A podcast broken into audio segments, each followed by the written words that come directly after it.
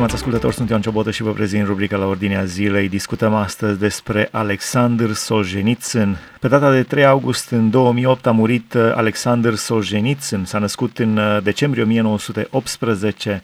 A fost un romancier rus, activist și dizident anticomunist care a făcut cunoscută lumii întregi problema gulagurilor și a lagărelor de muncă forțată din Uniunea Sovietică, scrie wikipedia.org.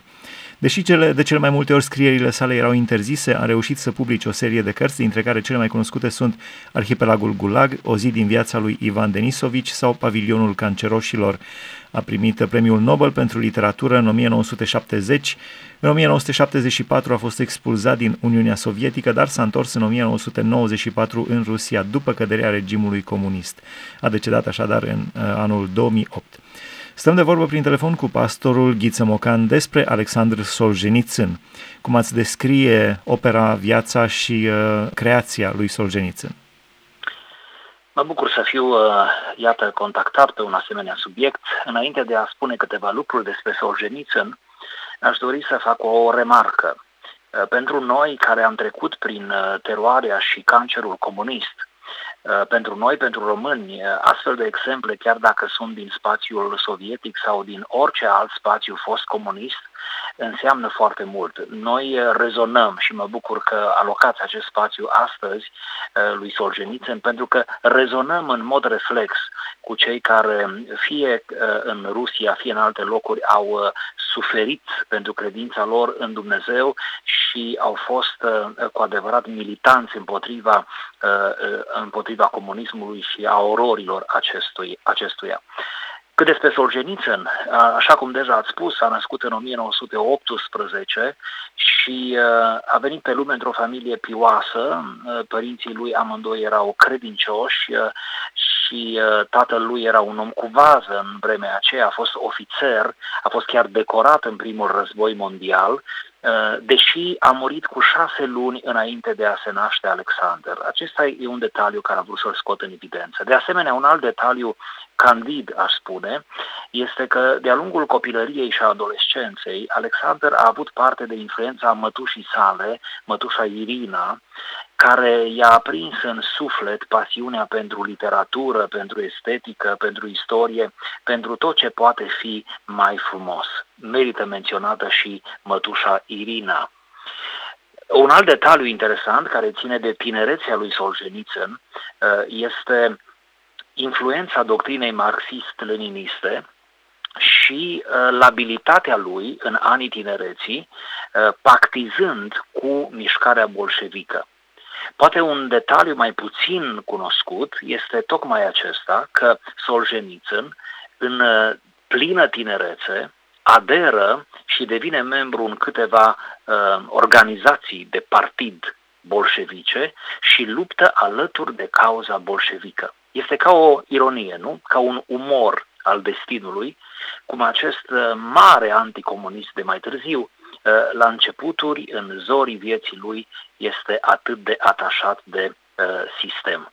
Cum însă se schimbă lucrurile? Probabil doi factori existențiali au contribuit la această schimbare majoră. Pe de o parte, vine anul 1945 când este înrolat în armată și luptă pentru țara lui cu convingere, abnegație, așa cum își de bine oricărui soldat. El a fost chiar decorat în, uh, în, în al doilea război mondial și am înțeles că a obținut chiar un, um, un grad de ofițer.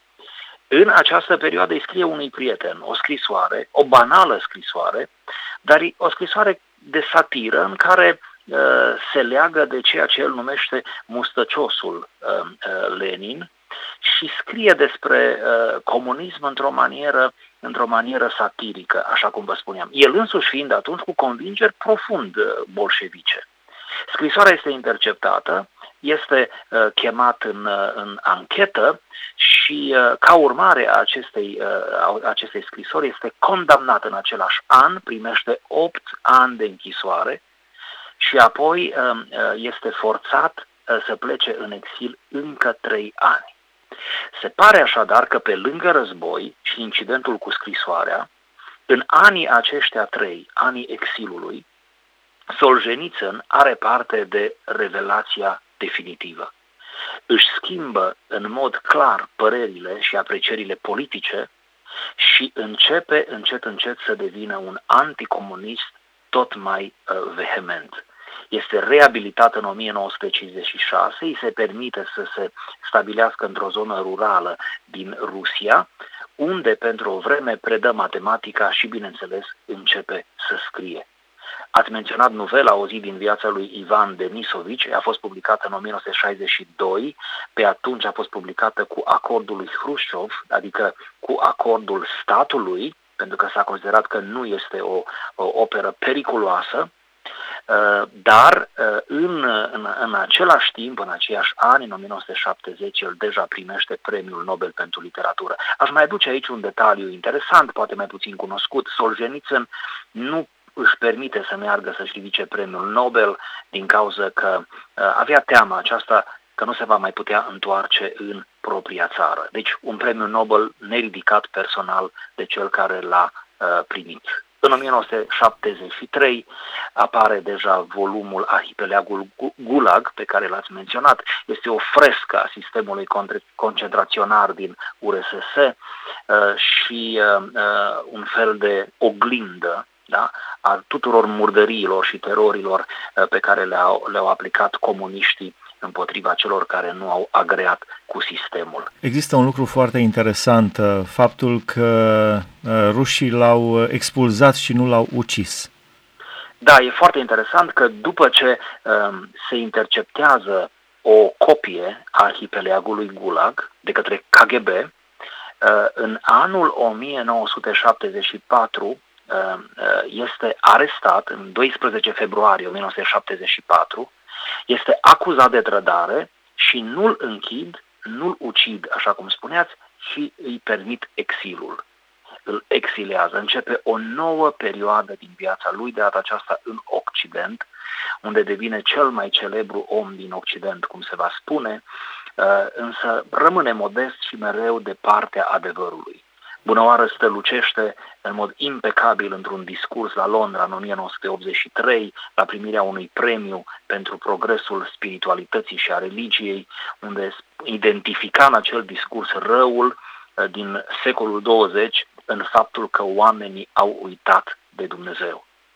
Uh, da, este interesant că l-au lăsat să plece, mai se, se mai cunosc cazuri, probabil acesta este unul dintre cele mai celebre cazuri, dar ce bine că lucrurile au stat în felul acesta, pentru că el plecând în Occident a reușit mai bine să facă de cunoscut ororile comunismului. Ce anume l-a atras spre, spre Dumnezeu pe Solzhenitsyn?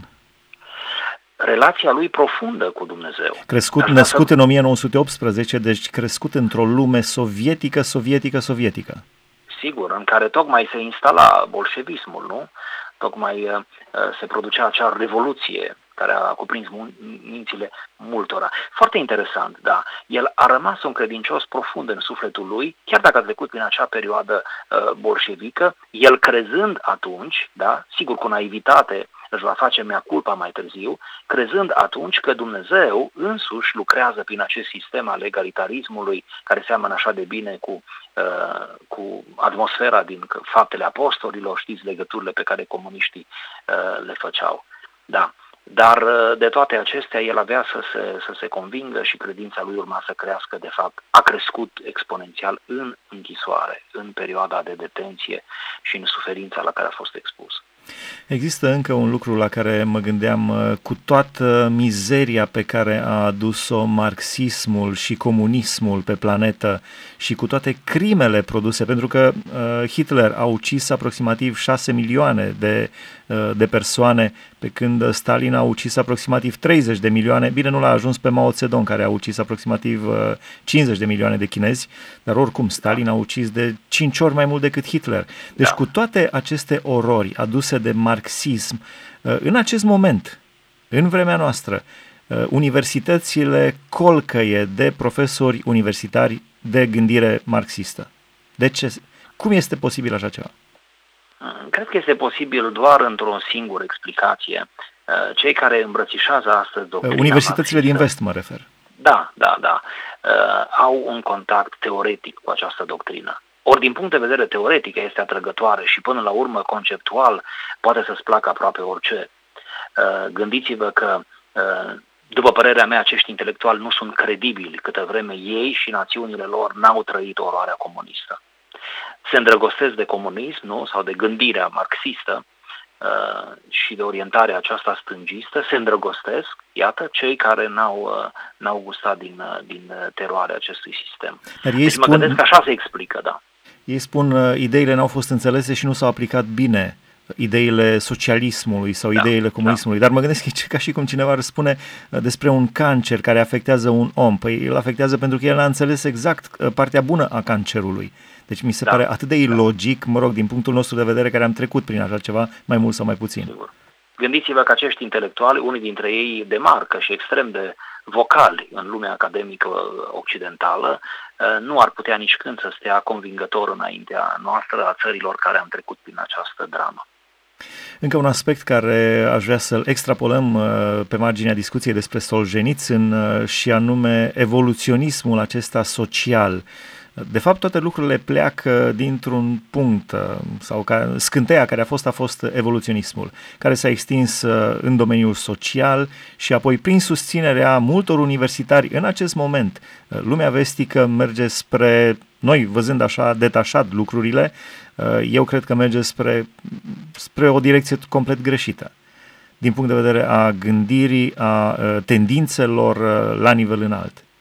Așa este, derapajul acesta conceptual și poate nu numai, nu este decât o imagine sau una dintre imaginile distorsionate ale lumii în care trăim. Până la urmă unde să se ajungă dacă nu aici, uh, în umanismul nostru scăpat de sub control, în care omul este urcat pe soclul uh, uh, propriei uh, divinități, propriei dumnezeiri, în care nu mai avem idol extern, nu mai avem amulete, ci neopăgânismul în care trăim, iată, omul și-a devenit sieși propriul uh, Dumnezeu.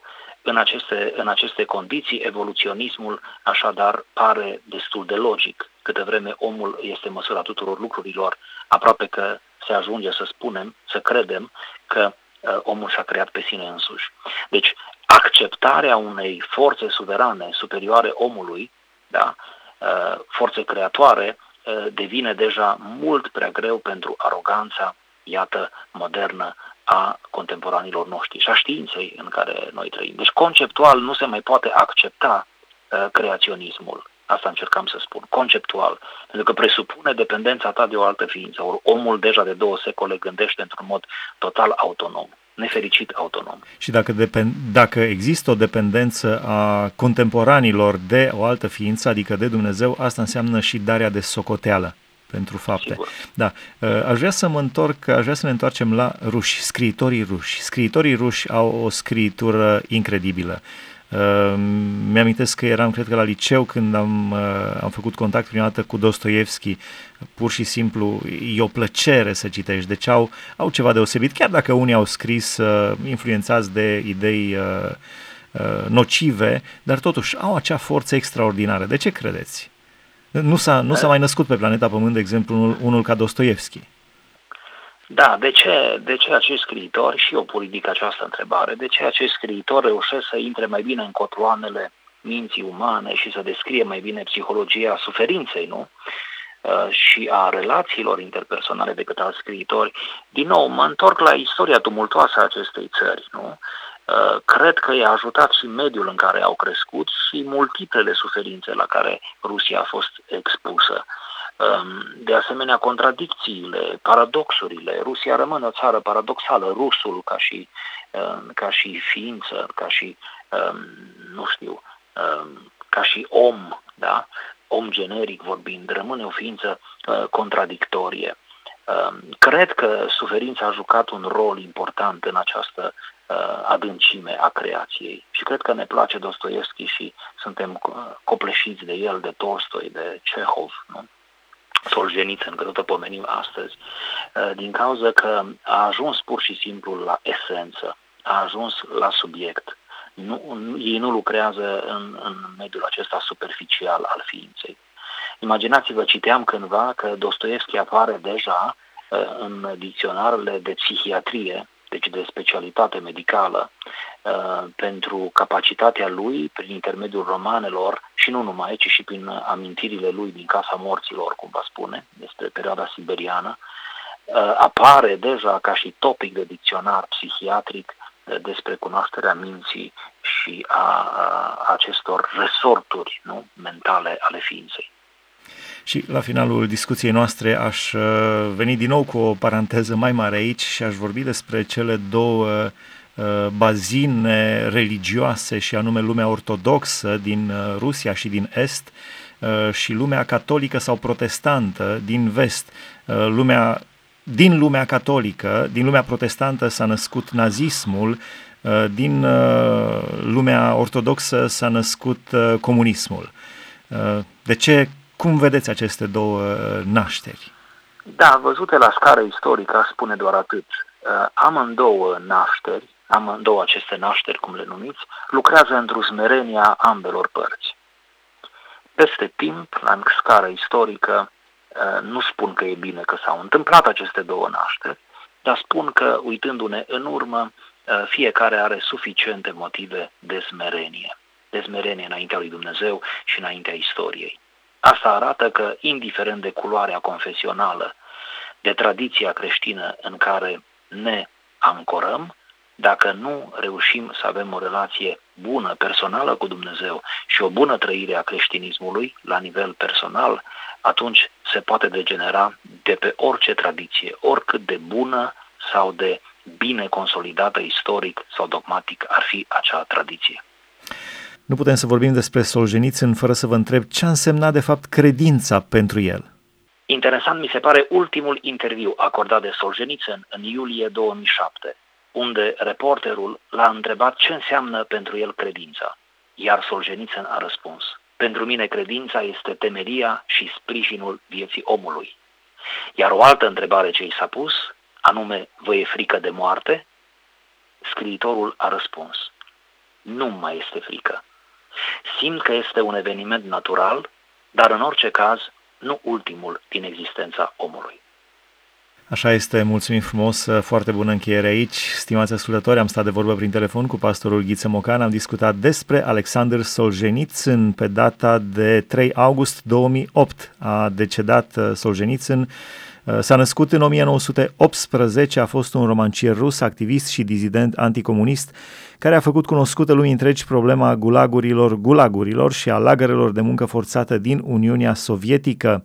A reușit să publice o serie de cărți, dintre care cele mai cunoscute sunt Arhipelagul Gulag, o zi din viața lui Ivan Denisovici sau Pavilionul Canceroșilor și a primit premiul Nobel pentru literatură în 1970, scrie Wikipedia. Aici se încheie rubrica la ordinea zilei de astăzi. Vă mulțumesc pentru atenție. Dumnezeu să vă binecuvânteze!